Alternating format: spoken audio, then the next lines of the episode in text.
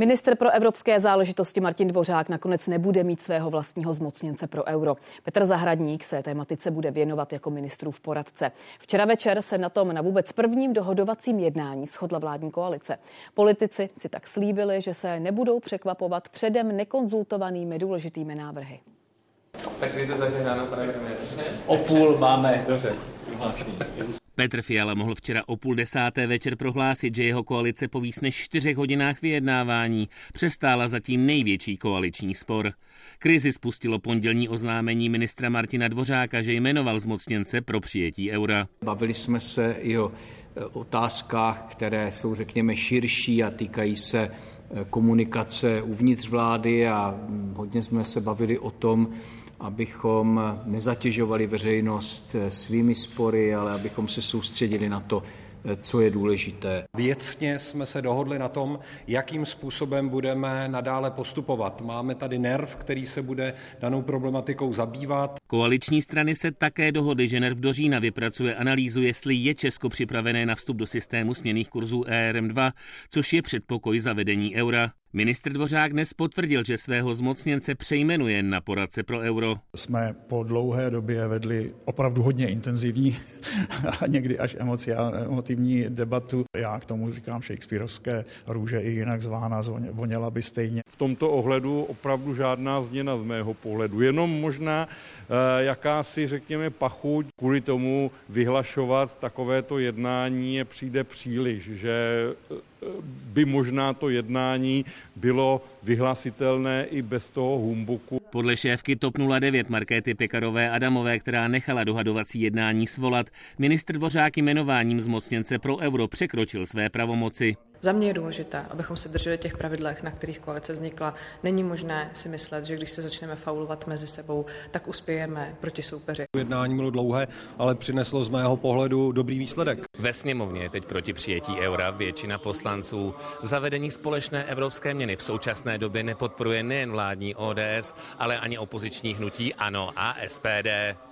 Petr Vašek, Česká televize.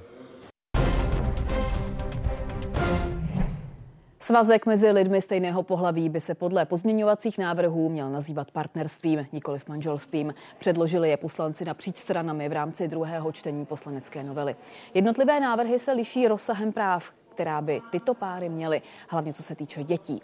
Schvalovat zákon ve třetím čtení by dolní komora měla nejdřív koncem února. Můžeme ovlivnit opravdu duševní zdraví našich mladých ve věku náct, kdy se identifikujete sami se sebou, hledáte se, mnozí si uvědomují svou odlišnost. A my jim můžeme pomoci tím, jak se k ním budeme chovat, že jim řekneme, že jako společnost přijímáme s otevřenou náručí a dáváme jim stejná práva.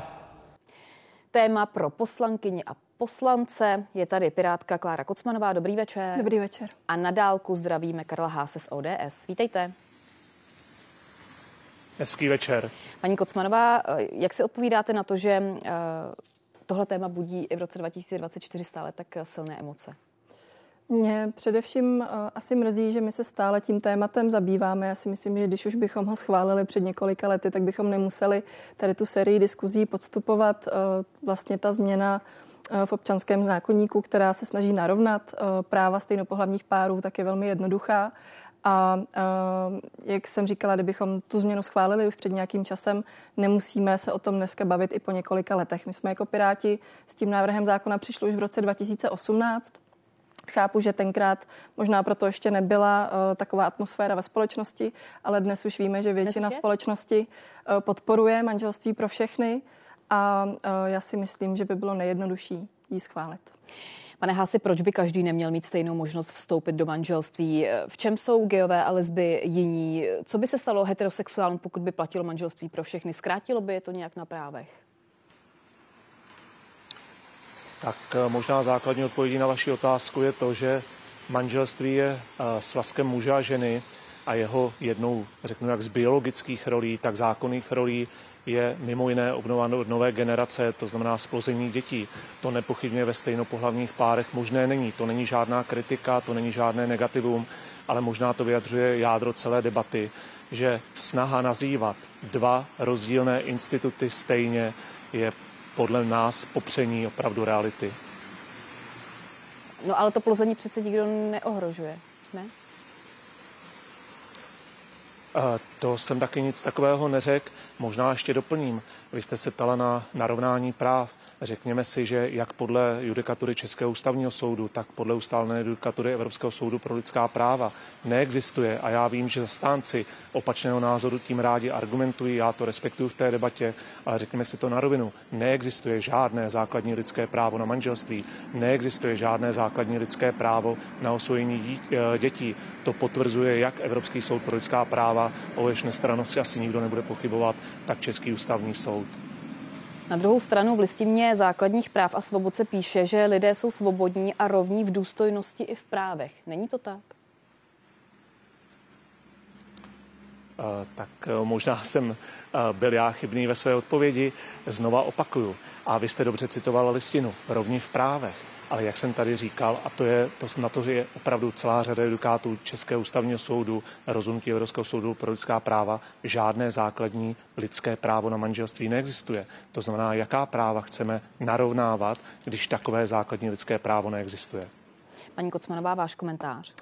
Já bych zareagovala především na nějakou um, domělou funkci nebo poslání manželství za účelem plození dětí. Já si myslím, že tím bychom řekli, že vlastně uh, lidé, kteří vstupují do manželství a jsou třeba uh, neplodní, tak potom to jejich manželství je méně cené nebo nějak špatně konzumované. Myslím si, že uh, tohle my bychom opravdu říkat neměli.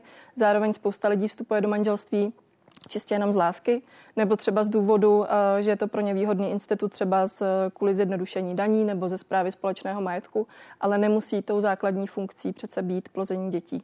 Myslím si, že dnes eh, funguje spousta rodin eh, s dětmi i bez toho, aby vstoupily do manželství, ale naopak jsou tady rodiny s dětmi, duhové rodiny, které by do toho manželství rády vstoupily, kde ty stejnopohlavní páry by se rádi staly manželi a vlastně rádi by ten institut manželství naplňovali eh, ve vší vážnosti a se vší úctou, která tomu institutu náleží. Ale eh, bohužel dnes to pro ně není možné a já se domnívám, že bychom jim to umožnit měli. Hmm. Eh, pane Hási, v občanském zákonníku je, že hlavním účelem manželství je založení rodiny, řádná výchova dětí a vzájemná podpora a pomoc. Tady asi žádný problém ale není, nebo? Založení rodiny je v občanském zákonníku přesně ta obnova nové generace. To možná odkážu na všechny komentáře, na všechna rozhodnutí, která se týkají manželství v českém právu. Já teď tady nechci citovat opravdu jednotlivá rozhodnutí, každý si to může ověřit. Možná bych zareagoval na slova kolegyně Kláry Kocmanové, které se vždycky velmi vážím. Mrzí mě právě to nálepkování, které ona použila o tom, že by kdokoliv z nás, kdo nepodporujeme manželství pro všechny, že bychom považovali některé rodiny za méně cené. Pokud si zkontrolujete jakékoliv mé vystoupení ve sněmovně, vystoupení mých kolegů, tak nic takového eh, nikdy z našich úst eh, nepadlo. Já si vážím svazků eh, osob stejného pohlaví, jenom tvrdím, že se nejedná z logiky věci, z povahy, řeknu, biologické o stejný institut jako institut nebo svazek muže a ženy. Když se tedy pobavíme o tom vašem ne, pozměňovacím zákonu. Si samolepkovat. Mhm. Když se pobavíme o tom vašem pozměňovacím zákonu, tak eh, proč by si uh, nemohli gejové nebo lesby osvojit eh, dítě? Já jsem to dnes vysvětloval právě při představení pozměňovacího návrhu ve druhém čtení. Ten náš pozměňovací návrh je společný, není jenom můj, tak cestou tzv. generální klauzule narovnává opravdu všechna práva a povinnosti s výjimkou práv za prvé týkajících se dětí, to není jediná výjimka, a za druhé s výjimkou práv a povinností, které se týkají z povahy věci muže nebo ženy. Takových právních ustanovení máme v českém právním řádu víc. A zdůvodnění toho, proč v tuto chvilku neupravovat práva týkajících se dětí, ten důvod jsem vysvětloval. V tuto chvilku pracuje koaliční pracovní skupina, která se právě touto problematikou vztahu k dětem zabývá. A já jsem uváděl, že dokud z této koaliční pracovní skupiny já ten výsledek budu respektovat, nevypadne ten finální koncenzuální návrh, tak nemá cenu v tomto okamžiku uh, tuto věc uh, upravovat v rámci takzvaného manželství pro všechny. A jasně jsem uvedl, v okamžiku, kdy koaliční pracovní skupina, která řeší práva týkající se dětí, dojede do svého cíle, vznikne konsenzus, tak se tak jako tak bude muset část občanského zákonníku upravující rodinná práva otevřít. A pak upravme tuto část práva týkající se dětí v souladu eh, s výsledkem práce té existující, probíhající a pracující koaliční pracovní skupiny. A proč se to takhle komplikovat? Proč to prostě neudělat jednodušší a přijmout eh, ten institut prostě se vším všudy? Eh, práva týkající se dětí, a tohle je opravdu složitá otázka, potvrdí vám to každý, každý právník, a teď ať už akademik, ať už praktikující právník zaměřený na rodinné právo, je opravdu problematikou velmi složitou. Omlouvám se, že přesahuje asi rámec našeho pořadu. Je tam x otázek souvisejících s osvojením, zprávy mezi dětmi a rodiči, Otázka, kterou neradi slyší zastánci manželství pro všechny, je otázka takzvaného surogátního mateřství. To znamená, uvedl jsem minimálně tři okruhy věcí, které dokládají, jak složitá je úprava práv a povinností dětí. Tak já jsem zastáncem toho, aby pracovní skupina, která má jak odborný, tak politický obsah, dovezla do cíle kompromisní výsledek a ten, abychom zapracovali do občanského zákonníku, do jeho části, která rodinné právo upravuje. Není to paní Kocmanová přece jen o trošku složitější, jak říká pan Hás. Já, jestli můžu, eh, ještě zareaguju na to, co bylo řečeno. Možná jsme se špatně pochopili. Eh, já jsem myslela, že není dobré vlastně eh, odkazovat na jedinou a tu zásadní funkci manželství za účelem plození těch dalších generací, plození dětí, protože tím pádem neplodné heterosexuální páry, kteří chtějí vstoupit do manželství, bychom mohli označovat za méně cené z toho důvodu. Nemyslela jsem tím, že označujete za méně cené uh, stejnopohlavní páry. Ale abych zareagovala ještě na ty další věci, problémy, uh, jak vnímám u těch pozměňovacích návrhů, které nezahrnují ta rodičovská práva tak eh, je to zejména to, že dnes už existují ty duhové rodiny, které ty děti mají. A ty děti prostě dneska eh, nejsou žádným způsobem chráněny, žádná práva nemají. Nejde o to, že by měli mít rodiče práva na děti, ale ty děti, které už v těch rodinách jsou, nemají žádné právní jistoty. Vyskytuje se to, nebo nejvíce ten problém nasvícen když se stane třeba v rodině nějaká tragédie, když dojde na nějakou nemoc, tak uh, rodič, který není biologickým, ale třeba tím takzvaně sociálním rodičem, vychovává to dítě ale spolu s tím druhým v těch duhových rodinách, tak nemůže uh, mít zaručeno, že může navštívit to dítě třeba v nemocnici, že mu bude sdělena diagnóza, která se toho dítěta týká. Nebo při rozchodu, uh, pokud my neumožňujeme vstoupit stejnopohlavním páru do manželství, tak potom není zaručeno, že při rozchodu uh, získá uh, vlastně dítě nárok na, na alimenty od toho sociálního rodiče. Stejně tak jako třeba při, uh, nedej bože, při úmrtí není zaručen ani sirotčí důchod, ani to, že vlastně pokud by zemřel ten biologický rodič, takže se ten sociální, kterého to dítě zná celý život, bude moci o to dítě dál starat. Jsou to věci, které uh, bychom měli právě právně zajistit a uh, ještě kolega Haas uh, zmiňoval pracovní skupinu, která se zabývá právě dětí. Ta pracovní skupina se zabývá výhradně surogátním mateřstvím. A surogátní mateřství a uh, manželství pro všechny nebo narovnání práv stejnopohlavních párů jsou dvě odlišné věci, které my musíme řešit vedle sebe. Oni spolu nějak nesouvisí. To manželství pro všechny nijak neupravuje to náhradní mateřství. A je potřeba říct, že Náhradní mateřství a jakákoliv další forma asistované reprodukce je statisticky z naprosté většiny eh, se týká heterosexuálních párů, nikoli v těch stejnopohlavních. Pane Hási, vaše reakce? Eh, velmi rychlá reakce. Eh, určitě nemá kolegyně Kocmanová pravdu v tom, když tady vyskla, že by neexistovala v České republice ochrana práv nebo ochrana dětí Česká republika má jak v té legislativní úrovni, tak v exekutivní úrovni přes orgány sociálně právní ochrany dětí má jeden z nejvyspělejších, systém, eh, jeden z nejvyspělejších eh, systémů na světě, eh, který chrání postavení práva českých dětí bez ohledu na to, v jakém svazku ty děti žijí, jestli žijí ve svazku manželském, jestli žijí ve svazku ve svazku dvou osob eh, eh, stejného pohlaví nebo ve svazku eh, dvou osob různého pohlaví, které nejsou sezdány. To znamená tvrzení kolegyně Kocmanové o tom, že tento zákon zlepší ochranu dětí, určitě se nezakládá na pravdě. Česká republika má jeden z nejvyspělejších systémů ochrany dětí. Paní Kocmanová, ještě poslední věc. Lidovci říkají, že je špatný nápad měnit definici manželství, která je po tisíciletí neměná.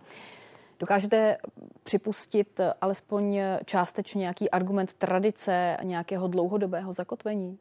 Určitě uh, připouštím argument tradice. Já jsem tady už říkala, že manželství je určitě institut, který bychom měli ctít. Na druhou stranu uh, také stejnopohlavní páry, gejové, lesby, queer lidé jsou mezi námi tisíce let, stejně jako manželství a možná se spíš uh, zažívali nějaké persekuce během té, toho času, než že by se jednalo o nějaké jejich narovnání práv. Já si myslím, že to bychom měli napravit, pokud eh, chceme uznat, že to jsou stejně, um, že to jsou lidé, kteří si zaslouží stejné postavení jako všichni ostatní. Zároveň ten institut manželství před tisíci lety uh, byl postavený, řekla bych, na jiných hodnotách, než na tom, že by se brali lidé z lásky. Bylo to spíš třeba uh, dohodnuto jejich rodiči, zároveň dlouhou dobu byla žena majetkem svého muže. Já si nemyslím, že ty hodnoty jsou úplně stejné. Společnost prochází nějakým vývojem a my v rámci toho vývoje eh, bychom měli být schopní vlastně zohledňovat ty věci. Ještě poslední věc, eh, zareaguju eh, na kolegu. Omlouvám se, omlouvám se, k tomu už vás už nepustím. Dobře. Nemáme moc času, ale přece jenom mě totiž ještě něco zajímá. Vy se v tomhle tématu neschodnete, to je evidentní, na rozdíl od změny definice znásilnění, kterou už teda bohužel nestihneme probrat. Mě by totiž ještě zajímalo, pokud je o manželství pro všechny, co vy budete považovat oba dva za úspěch. Jak jste schopni se dohodnout? Začněte, paní Kocmanová. Tak eh, pro mě bude vždycky, a musím říct, že pro všechny Piráty eh, jediným cílem to manželství pro všechny. To znamená plné narovnání práv a uznání eh, vlastně toho, že bychom měli to manželství připustit i lidem, kteří do něj chtějí vstoupit konsenzuálně a dnes nemohou. Ale považovala bych za velký úspěch, pokud by se podařilo narovnat v tomhle volebním období práva, včetně těch rodičovských, a e, to i třeba za cenu, že bychom ustoupili z toho názvu manželství, protože, jak jsem tady zmiňovala, jde mi především o ta práva dětí hmm. a jde mi o to, abychom se někam posunuli. Pane Hási, co pro vás bude znamenat úspěch? Já si osobně myslím a jsem optimista v tom, že je vůle v poslanecké sněmovně skutečně výrazným způsobem posunout práva stejnopohlavních párů. To si myslím, že je pozitivní zpráva, která by měla být každým z nás vytýkána před závorku.